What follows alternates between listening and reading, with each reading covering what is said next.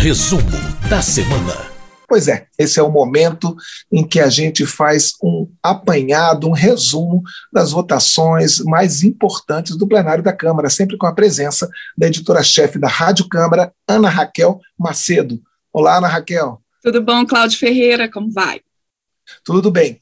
Ana, vamos começar com um assunto que dominou as discussões dessa semana, que foi a aprovação da medida provisória sobre o Auxílio Brasil, não é isso? Isso mesmo, Cláudio. A gente teve o Auxílio Brasil, essa medida provisória 1061, que ela está em discussão, ela já há um tempo aqui no, na Câmara, e a gente teve uma ampla negociação, Cláudio, sobre essa medida provisória. O relator, o deputado Marcelo Aro, do PP de Minas Gerais, vinha construindo nos últimos dias um acordo para essa votação, inclusive com parlamentares de oposição. E com isso, a votação da MP foi feita numa quinta-feira, quinta-feira que normalmente a gente tem votações de temas mais simples pela Câmara, mais consensuais, mas foi possível, a partir desse acordo, a votação dessa medida provisória do Auxílio Brasil na quinta. O, o, Auxílio Brasil, a gente lembra, ele substitui o Bolsa Família, e ele já está, inclusive, sendo pago nesse mês de novembro, né? Até outubro, o governo pagou o auxílio emergencial, a partir de novembro, aquelas famílias inscritas no Bolsa Família passaram a receber o Auxílio Brasil, porque, como é uma medida provisória, ela já tem vigência imediata, mas para ela ser confirmada na legislação, ela precisa ser votada pelos deputados e pelos senadores. Então, o auxílio está sendo pago nesse momento a cerca de 14 milhões e meio de famílias, mas esse texto que foi votado pelos deputados nessa quinta-feira permite uma ampliação é, desse, desse número de famílias atendidas, e principalmente pelo seguinte, Cláudio, o deputado Marcelo Aro relatou a partir dessas negociações, ele aumentou as faixas de renda ah, que podem ser enquadradas como de pobreza e extrema pobreza. Isso permite, então, a inclusão de mais famílias beneficiadas nesse programa social. Então, a faixa, por exemplo, de famílias enquadradas como é, na faixa da pobreza, a, passa de 105 reais, mais ou menos, per capita, né, por pessoa ali da família, para 210 reais, a, essa faixa de renda, e no caso de extrema pobreza, de até 100 reais per capita para 105 per capita. Isso, nos cálculos do relator, vai permitir que passe ali, pelo menos para o atendimento de cerca de 20 milhões de famílias. A gente lembra também que essas regras definidas pelo, para o Auxílio Brasil, é, para continuidade desse pagamento, inclusive num valor uh, maior no ano que vem, como planeja o governo, um valor ali médio de cerca de 400 reais por família, depende da aprovação de uma outra proposta, uma proposta de emenda à Constituição que já foi aprovada pelos deputados, que agora está sendo analisada pelos senadores, que é a PEC, chamada PEC dos precatórios, que ela regulamenta, ela põe teto ali para o pagamento das dívidas judiciais do governo, abrindo, portanto, espaço no orçamento para a continuidade do Auxílio Brasil em valores ali maiores, como está propondo o governo a partir do próximo ano. Hoje, o valor médio que está sendo pago é, pelo governo para o Auxílio Brasil é de cerca de 224 reais por família. Bom, o que mais que teve, então, nessa proposta aprovada aí, na forma como o relator Marcelo Aro sugeriu? Ah, ele, o Auxílio Brasil, ele prevê uma série ali de benefícios, por exemplo, benefício da composição familiar, benefício da superação da extrema pobreza, benefício da primeira infância, benefício de transição. Como é que funciona isso daí? Dependendo do enquadramento da faixa de renda ou do número de pessoas, por exemplo, na família, jovens, crianças, você vai sendo enquadrado para receber um ou até a, a possibilidade de alguns desses benefícios serem acumulados. Por isso que o valor por família varia. É uma ideia assim, né, que também já tinha alterações no caso do Bolsa Família, isso continua no Auxílio Brasil, mas com mais é, é, benefícios aí, por exemplo, a, a, da composição familiar para famílias de extrema pobreza que tenham gestantes, lactantes ou pessoas entre 3 e 21 anos na família. O benefício, por exemplo, da primeira infância, que são 130 reais para as famílias com crianças de até 3 anos. E, além da questão da faixa de renda, você tem outros condicionantes para você ser mantido no Auxílio Brasil, por esse texto aprovado. Então, você, por exemplo, tem que fazer o acompanhamento pré-natal, no caso das gestantes, tem que é, acompanhar direitinho o calendário de vacinação para as crianças ah, que estão ali sendo enquadradas né, pelas famílias beneficiadas, acompanhar a frequência escolar mínima, a questão do estado nutricional dos integrantes da família. Então, tem essas questões. Outra a, a questão colocada aí no Auxílio Brasil é que que ele prevê incentivos também para a produção esportiva, produção científica, produção rural, trabalho formal, Uh, então, essas também são novidades. Uh, além da questão da criação do Auxílio Brasil, a medida provisória 1061, ela também cria o programa Alimenta Brasil, em substituição ao programa de aquisição de alimentos dos agricultores familiares. E o Auxílio Brasil, ele também prevê metas, metas para redução da pobreza, metas para redução da extrema pobreza. E outra, uma novidade colocada pelo relator Marcelo Aro no texto que foi aprovado, é que ele já prevê ali no texto, como eu disse, essas, a, a, o valor do, dos benefícios, no caso, por exemplo, de, desses várias composições, né, dependendo da composição familiar, então isso já está no texto, pela medida provisória original estaria por um regulamento, então já traz o valor, traz essa questão também do aumento da faixa de renda para você poder ser enquadrado é, no Auxílio Brasil. O, a oposição, ah, Cláudia, ela negociou mudanças no texto com o relator Marcelo Aro, mas isso não uh, tirou a quantidade de críticas à criação do Auxílio Brasil. Muitos deputados de oposição falando que essa substituição do Bolsa Família pelo Auxílio Brasil teria mais um viés eleitoreiro por parte do governo e que o Bolsa Família seria um programa estruturante uh, para atender e retirar as famílias da pobreza extrema pobreza. Parlamentares de oposição também comentando que o auxílio, o auxílio emergencial, que foi pago até outubro por conta da pandemia, estava atendendo ali cerca de 40 milhões de famílias e que o Auxílio Brasil está ali nessa faixa de até 20 milhões de famílias, então haveria ali uma quantidade ainda grande de pessoas que precisariam estar recebendo algum tipo de benefício pelo governo a, a, por conta da deterioração social causada ali pela pandemia, mas que a, não foi enquadrada, então, nessas categorias do novo Auxílio Brasil. De toda forma, você teve também governistas falando que o Auxílio Brasil ele prevê uma questão estruturante, inclusive citando essa questão do benefício de transição, né, para que a pessoa seja incentivada a sair gradualmente do, do benefício, a questão das metas, então colocando que o Auxílio Brasil traz uma questão importante para o combate à pobreza e extrema pobreza no Brasil. A oposição criticou, Claudinho, mas votou a favor, porque disse que não seria possível votar contra um auxílio que vem ajudar justamente as pessoas que mais estão precisando neste momento no país, e são muitas famílias. Ah, e a MP precisa ir para o Senado ainda. Certo. Durante a semana, até o relator aventou a possibilidade de colocar um indexador, não é isso, para poder garantir o reajuste do, desse valor dos benefícios, mas acabou voltando atrás, acabou desistindo dessa ideia, não foi?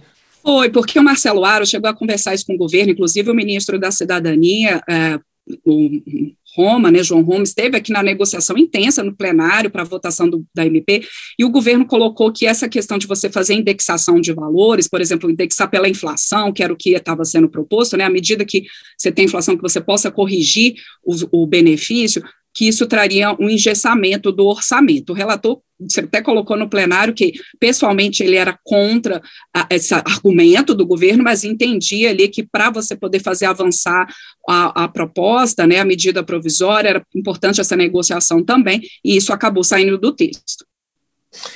Ana Raquel, temos também outra medida provisória, desta vez sobre venda direta de etanol para postos. Isso, é a medida provisória. Cláudio, eu vou te chamar de Claudinho. Eu fico falando Cláudio, Cláudio mas não adianta. É Claudinho. Claudinho, é o seguinte, essa medida provisória é a 1063, ela foi editada pelo governo numa expectativa de que a partir da venda direta de etanol dos produtores, por exemplo, as usinas, para os postos que tiverem interesse, que isso poderia é, é, é, diminuir o preço dos combustíveis na bomba. Então, daria uma liberdade ali é, é maior nesse mercado, inclusive a, principalmente para os postos que ficam próximos a usinas, próximos a centros produtores de etanol. Então, essa medida provisória, ela foi editada né, com essa expectativa, ela já está valendo, mas também, como eu disse, a medida provisória ela precisa ser confirmada, o texto dela por deputados e senadores, para ela ser de fato incorporada à legislação. Então, essa MP, ela permite essa compra direta dos postos, uh, seja dos dos produtores aqui locais, seja até de importadores. É, o relator, deputado Augusto Coutinho, do Solidariedade de Pernambuco, ele também incorporou nessa medida provisória 1063 alguns trechos de uma outra medida provisória, 1069, que também trata dessa questão dos combustíveis. Durante a discussão em plenário, foi aprovado um destaque, como a gente diz aqui no jargão legislativo, mas é uma emenda, uma proposta de mudança no texto do, do PT para que retirasse, se retirasse da medida provisória a possibilidade de um posto com bandeira, uh, uma bandeira X, comprar de um, de um produtor, de um distribuidor de outra bandeira, né, inclusive uma bandeira concorrente. O argumento do, do PT, que foi seguido pelos demais eh, parlamentares, uh, pela maioria dos parlamentares no plenário, é de que isso poderia ali causar uma desorganização do setor e até uma confusão para o consumidor, né, porque não poderia não saber direito, ele estava comprando num posto X, mas o combustível seria de uma bandeira Y, então isso poderia gerar um, um, uma confusão. É, de toda forma, o, o, governo já tinha até um decreto nesse sentido, falando que uh, o posto tem que identificar se for de uma bandeira concorrente. Então, se esse texto que foi aprovado pela Câmara for realmente confirmado pelo Senado, o governo vai ter que modificar essa regulamentação. A medida provisória 1063, ela também prevê a venda de gasolina e álcool em posto diferente do autorizado, desde que seja ali na mesma região, e para quem aderir a essa nova forma ali de aquisição de álcool combustível, há alguns incentivos também de PIS, PASEP, de COFINS. Ok. Ana, além das medidas provisórias, também tivemos projetos aprovados, né? E a gente destacaria alguns temas é, sobre violência doméstica, sobre benefícios tributários e a criação de uma procuradoria nova. Isso. É, a gente está, acho que vale a pena falar aqui, Claudinha, a gente está num período que é conhecido como 21 dias de ativismo pelo fim da violência contra a mulher. Uh, então, são várias ações, não é só no Brasil, é no mundo todo, são várias ações uh, de combate à violência doméstica e violência contra a mulher. E o plenário nessa semana, então, o plenário da Câmara aprovou esse projeto que ele aumenta as penas para injúria, ameaça, calúnia, cometidos contra a mulher é, por seus companheiros, maridos, namorados, quer dizer, dentro ali de um contexto de é, violência doméstica, realmente, essa, essa proposta, ela muda ali o Código Penal, e, e aí, por exemplo, esses crimes de injúria, calúnia, difamação, eles passam a que tem hoje uma punição de um mês a dois anos de detenção, eles passam a ter um, um acréscimo de pena de um terço, e no caso do crime de ameaça, de seis meses para dois anos de detenção. A relatora, a deputada Thieron, uh, da Republicanos da Bahia, e outras parlamentares em plenário, e também para homens e mulheres em plenário, falando que esse texto é importante, uh, porque geralmente crimes mais intensos, até mesmo feminicídio, começam com esse tipo de ameaça, com esses crimes de injúria, de uh, calúnia, de difamação. Então, essa violência ela começa antes. Então, é importante barrá-la, combatê-la desde o princípio, para que não seja, ela não evolua, infelizmente, como acontece com muitos casos, para um feminicídio. Ah, o texto também da, da relatora Tiron coloca ali que a vítima ela não pode retirar a denúncia em relação a esses crimes, então, uma vez feita a denúncia, não pode ser retirada. Muitas vezes a gente sabe que a mulher acaba naquele envolvimento, né, a, com seu companheiro, e nesse envolvimento, às vezes, difícil de você se desvencilhar Sim, desse tipo de violência, vezes, né? É, às vezes até uma dependência econômica do próprio companheiro que impede ela, que faz com que ela pense em não fazer a denúncia. Né? Não fazer ou fazer e depois se arrepender, ou sofrer uma pressão para tirar essa denúncia, então esse texto, ele, ele avança nesse sentido e ele também permite que o delegado que receba essa denúncia, ele possa determinar ali o afastamento imediato do agressor da vítima, né? Hoje em dia isso passa ali para uma questão judicial, mas que o delegado possa atuar também nesse sentido. Essa proposta, ela é, ainda vai ser analisada pelos senadores. Como você disse, Claudinho, não foi ainda. Outros temas também foram debatidos no plenário nessa semana. A gente teve é, uma nova votação de um projeto é, que é um projeto que ele regulamenta a, a, isenção de contribuições da Seguridade Social, PIS, PASEP, ali de entidades beneficentes.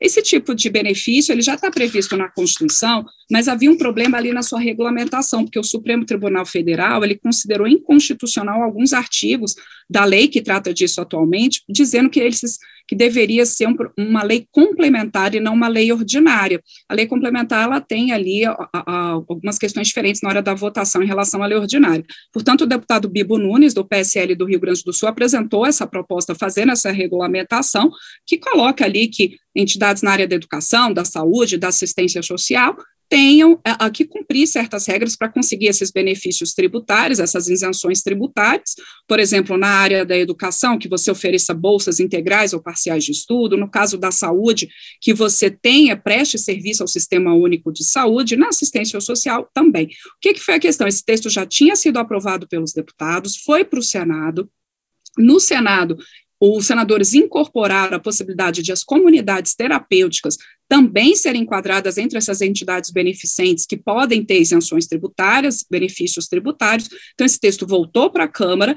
Na Câmara, num primeiro momento, lá na primeira votação, os deputados concordaram em não incluir as comunidades terapêuticas, mas agora, nessa segunda votação, a maioria dos parlamentares concordou em incluir as comunidades, que normalmente elas fazem atendimentos a dependentes químicos com internação.